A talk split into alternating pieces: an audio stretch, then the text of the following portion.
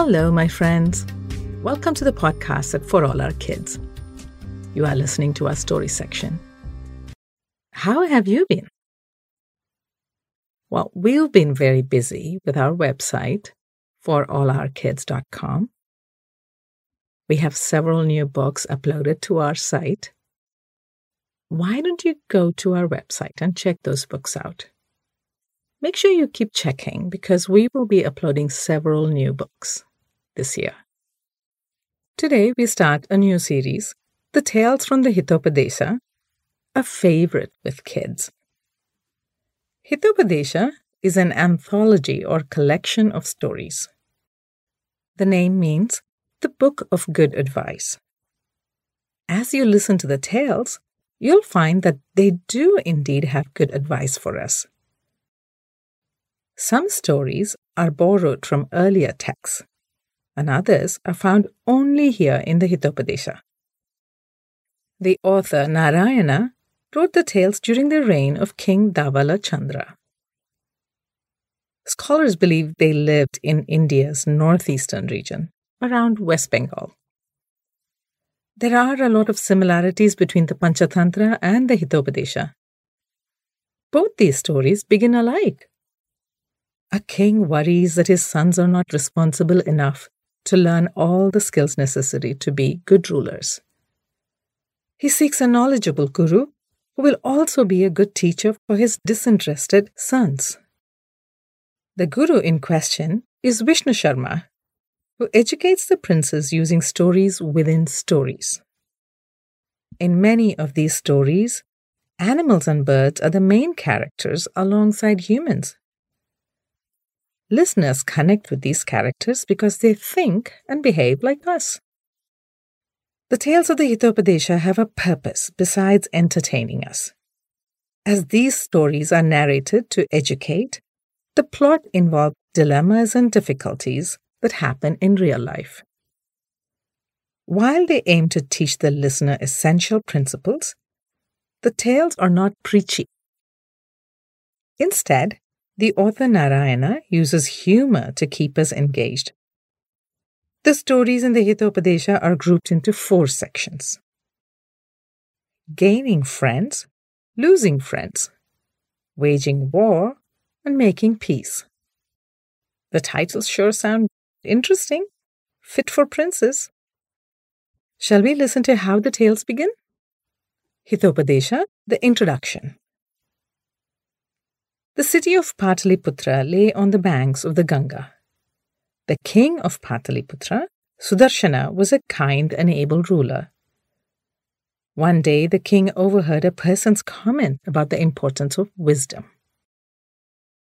The man said, Wisdom gives us the knowledge to understand things that seem hidden from us. It clears the doubts that trouble us. Wisdom allows us to see the world clearly. A person who has no knowledge goes about life blindly, not understanding how the world works. Youth, riches, power, and selfishness. Each of these characters is a drawback. How much worse it would be if all four came together in one person. King Sudarshana was quite disturbed by what he heard. You see, if you're to be a king, you must make many decisions that will affect your people. To make those decisions, you must know a lot about your kingdom, about security, farming, education, whatever troubles the public, and numerous other details. Sudarshana had four sons who showed no interest in learning anything about running the kingdom. This man this man could be talking about my children. My sons show no interest in learning anything or in understanding their roles. They are young and inexperienced. Unfortunately, as my children, they are rich and powerful. Oh, this has not served them well, because they think they can get away with anything and behave selfishly and because they lack any knowledge, their poor judgment lands them into many scrapes. My children have all four of those qualities. How will they rule the kingdom after me? How will they keep the people safe and do all that is needed? Parents who ignore their children's behavior, laziness, and disinterest are not doing their duty. On the other hand, they are as good as their child's enemies. Without knowledge, a person is like a flower without fragrance, no matter how rich or high-born. I must do something to change them, and I must do it now before they grow older. Otherwise, it'll be a disaster all around. Of course, being a king meant he had many people to advise him. With a sense of urgency, Sudarshana called a meeting of all the learned men in his court. He asked them, Is there a teacher skilled enough to teach my sons among you?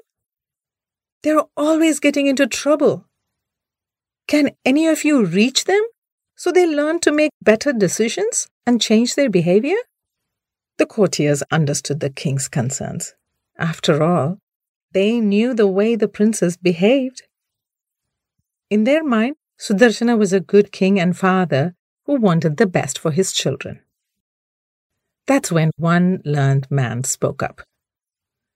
Vishnu Sharman was a very wise man, for he understood the principles and morals needed to rule the kingdom. He offered to teach the princes. Your Highness, I believe that the princes have the ability to learn. It is a matter of how we teach them. Please give me six months. In that period, I can teach the princes the art of being a good ruler. Wow, he must be a good teacher. In six months, he would change the princes.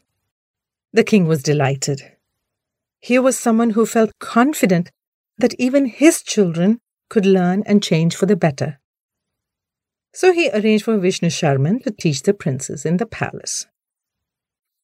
Now, Vishnu Sharman had not taken such a big step without reason. The guru knew he must get his new students' interest immediately. So, what do you think he did on the first day as they sat on the palace balcony? He began by telling them stories. That's right. Listen, my dear princess, let me tell you a story. A story for you to enjoy. It's a story with a crow, the tortoise, the deer, and the mouse. Whatever the princes were expecting, it wasn't this. They were intrigued. Wouldn't you be if you walked into your classroom for the first time and your teacher told you that the day's lesson was a story? Naturally, the boys chorused, Sir, please tell us the story. Not very different from kids nowadays, huh? Vishnu Sharman began the story.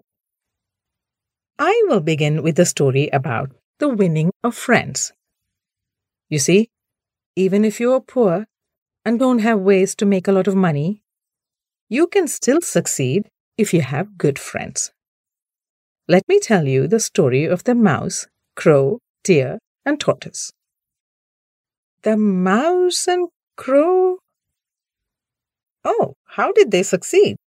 asked the princess. Vishnu Sharman replied. There was a large silk cotton tree on the banks of the river Godavari. Every night, birds from all over came to rest and sleep on this tree. One night, a crow called Lagupatnaka, which means one who flies fast, sheltered in the tree.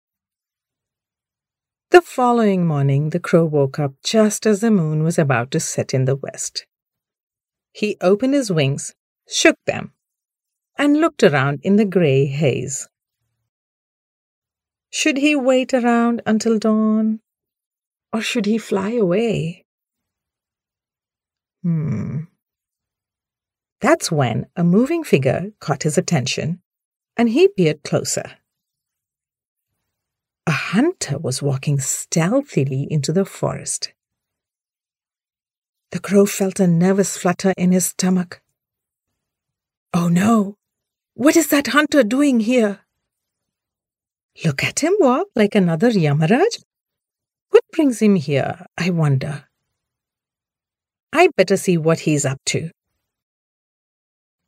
Some people may be sad or scared of many things in life.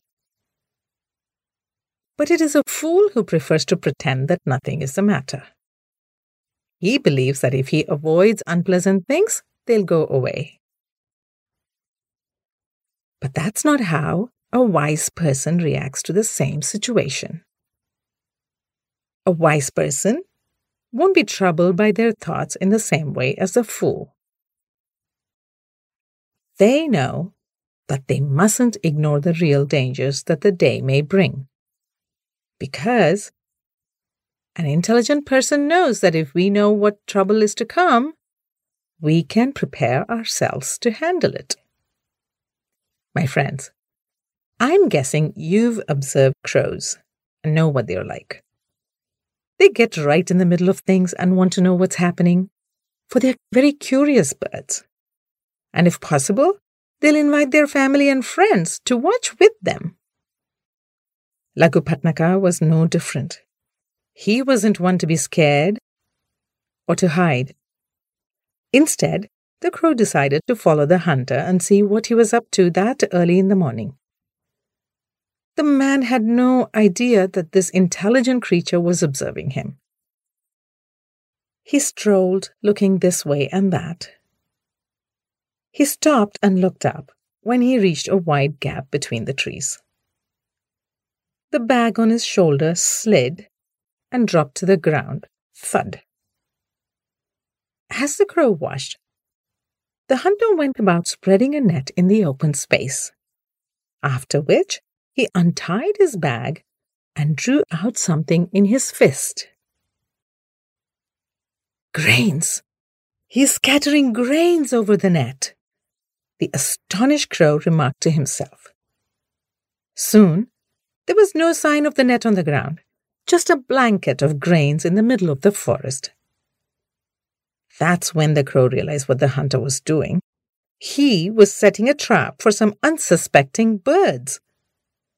Satisfied with his work, the man ducked behind two big rocks and waited. As luck would have it, a flock of pigeons flew over that part of the forest just then. The king of the pigeons was called Chitragriva, for he had some splotches on his neck. The king and his pigeon court saw the bed of grains on the forest floor and did a double take.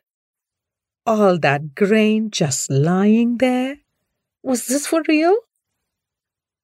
I bet most of you have encountered flocks of pigeons, especially when you're out and about sightseeing and munching on bhel or chips. What do these birds do? They follow you for some of the snacks too, don't they? The flock of pigeons in the story was no different from their modern day cousins.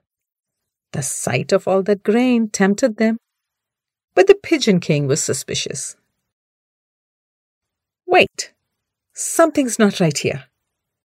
How can rice be scattered on the ground in the middle of a forest? There's no sight of humans around here, no huts or farms. I don't think going down there for the rice is a good idea we'll end up like the greedy traveler if you're not careful. That man's greed for gold made him ignore the reality of the dangers of trusting a tiger. No wonder the tiger could entice him into the muddy swamp and maul him. We don't want to end up like that, do we? What? What happened to the traveler? Tell us, tell us, pleaded the pigeons.